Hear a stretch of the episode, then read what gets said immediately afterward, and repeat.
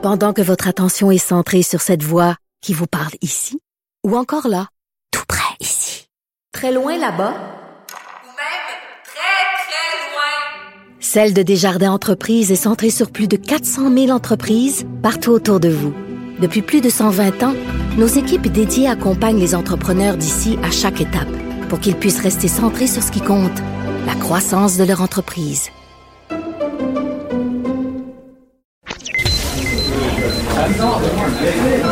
Silence Veuillez vous lever. La cour présidée par l'honorable François-David Bernier est déclarée ouverte. Entrez dans les coulisses de la justice. Écoutez, vous serez pas jugé. Ils appellent à la barre les acteurs de l'actualité. Oui, votre honneur. Avec François-David Bernier. Avec François-David Bernier. Avocat à la barre. Cube Radio. Bonjour, bienvenue à l'émission Avocat à la barre. Évidemment, ce week-end, euh, principal sujet à l'émission, le coronavirus, euh, la COVID-19 sur tous ses aspects, travail, économie, euh, santé. Donc aujourd'hui, samedi, on va parler avec Alain Laforêt, journaliste TVA, qui nous parle des coulisses de la politique, comment on perçoit ça. Gabriel Lafrenière qui nous parle des aînés, comment ça peut les impacter, le danger. Mais Jean-Paul Boilly, euh, l'état d'urgence sanitaire. Et euh, on parle aussi, par contre, aujourd'hui d'Éric Salvaille en fin d'émission avec euh, Maître Jean-Pierre Rancourt. On, fait un autre sujet, ça fait un peu de bien parce que c'est sûr que le coronavirus monopolise l'actualité. On le comprend bien. Votre émission commence maintenant. Avocat à la barre. Alors je procède à la lecture du verdict. Avec François-David Bernier. Les meilleures plaidoiries que vous entendrez. Cube Radio. Le sujet de l'heure, COVID-19, euh, jeudi dernier, parce que c'est là que ça brassait le plus. euh, J'ai voulu parler à Alain Laforêt, que tout le monde connaît, journaliste à TVA, qui, qui suit ça de proche, qui nous rapporte ce qui se passe, surtout avec le politique. Donc, on écoute l'entrevue. Bonjour Alain Laforêt. Bonjour. Euh, merci d'être avec nous. Euh, donc, euh, c'est c'est vraiment euh, parce que vous êtes sur le terrain, on voit ça, vous faites vos reportages.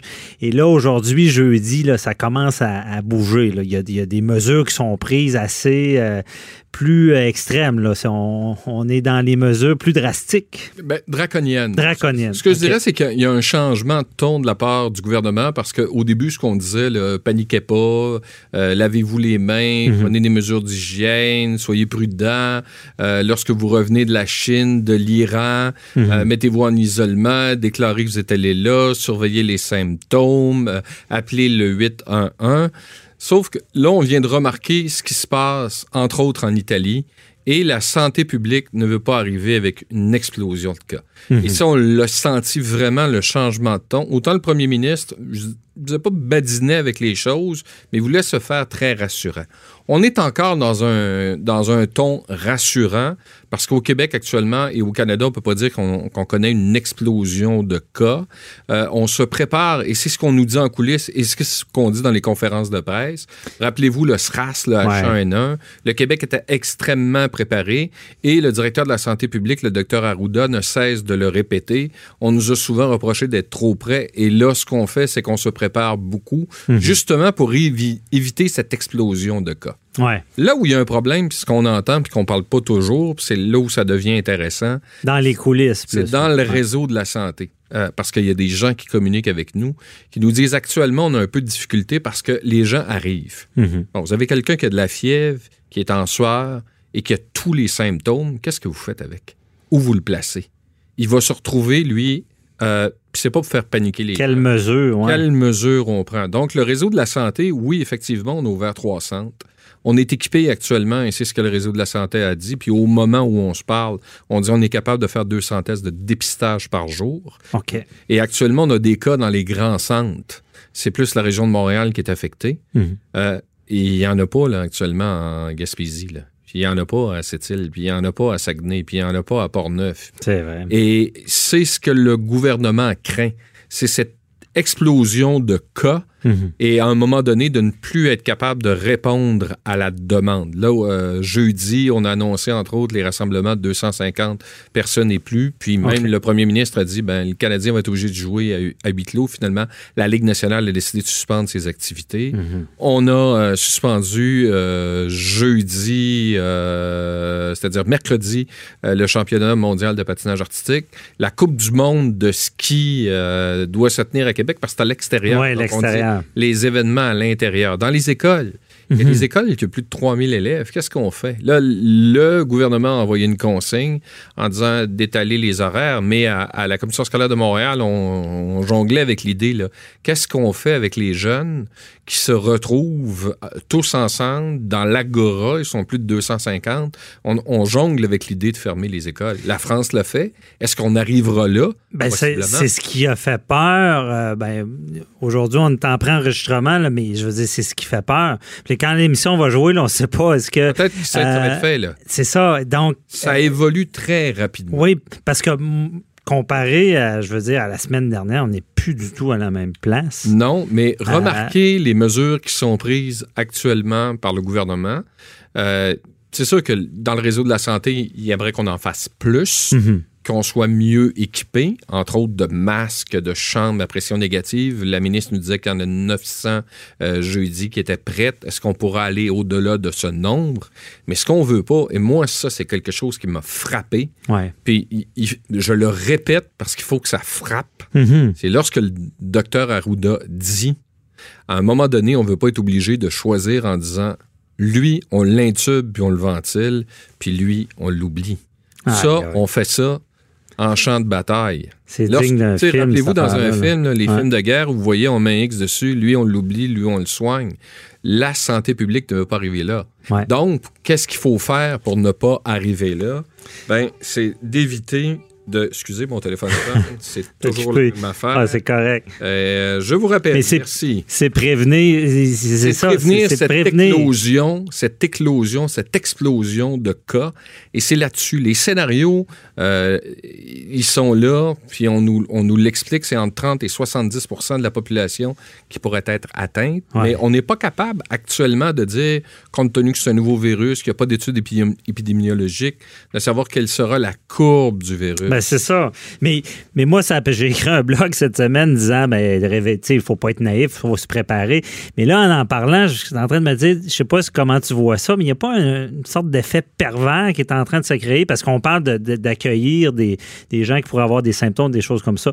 Mais il n'y en a pas qui vont se dire, ben moi, j'irai pas là, même si peut-être j'ai des symptômes parce que je veux pas être mis en quarantaine ou euh, je veux pas l'attraper si je l'ai pas. Il n'y a, pas de Mais quoi qui s'installe. Non. Hey, pas la bonne chose à faire. ah, de pas. Ouais, mais ces gens-là, peut-être qu'ils continuent à travailler, peut-être qu'ils sortent pareil, je ne sais pas. La chose qu'il va falloir avoir très, très rapidement, et ça va se faire, puis peut-être qu'au moment où on diffuse l'entrevue, c'est fait, Mhm. c'est les mesures pour les, les travailleurs qui ne sont pas couverts. là. Ceux qui travaillent au gouvernement, c'est pas un problème. Ils Non, ont des congés de maladie, Ouais. ils ont leur salaire. Euh, les travailleurs à domicile, les petites entreprises, les petites PME qui Les PME, d'en ça va être arracher, terrible. qui terrible. peuvent avoir des difficultés, entre autres au niveau de la vente. Euh, les agences de voyage qui en arrachent sans bon sens parce Ouais. que tout le monde annule. Mais écoutez, vous avez le géant du monde, les États-Unis, qui a fermé ses frontières.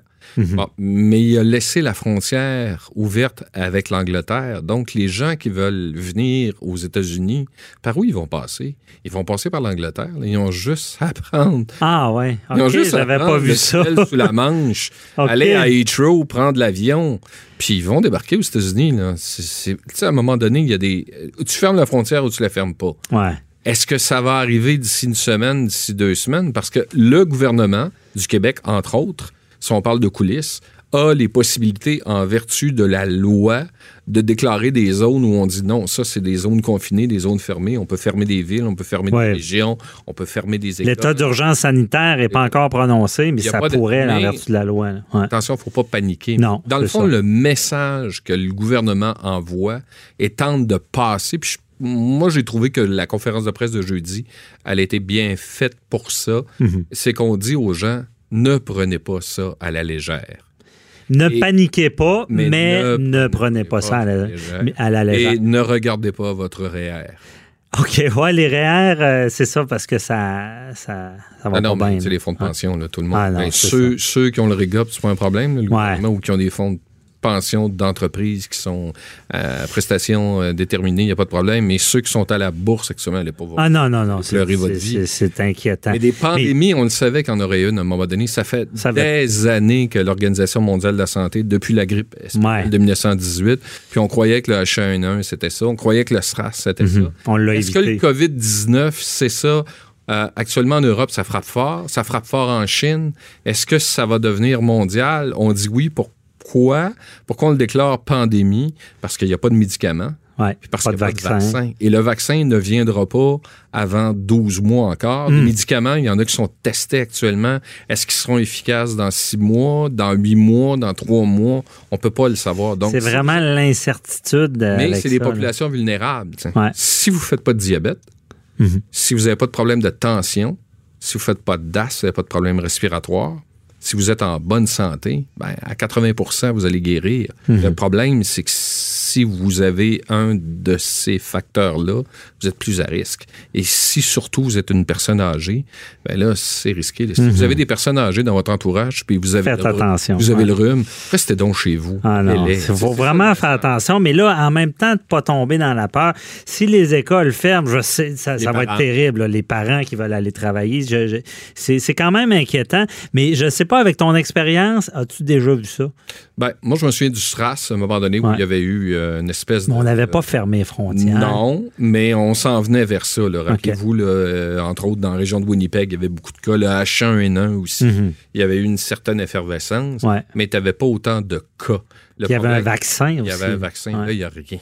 Ouais. C'est pour ça que la santé publique est. Parce que le, le- le taux de guérison actuellement est à 80% Et si on calcule le taux de prévalence, ben, si on a 30% de la population qui est atteinte, faites un calcul, c'est mathématique. Là, Mhm. À 1,8% on se retrouve entre 24 30 000 morts au Québec. Aïe, aïe. Et si on regarde 40% comme le dit l'OMS, mais 40% c'est la grippe espagnole de 1918. La population est beaucoup plus imposante qu'elle l'était, mais c'est 45 millions de personnes. Ah, c'est vraiment. euh, Là, on, on dit, là, vous écoutez ça, puis vous vous dites, ah, non, non. Mais si vous avez des mesures à prendre, vous avez un voyage, là. Ouais.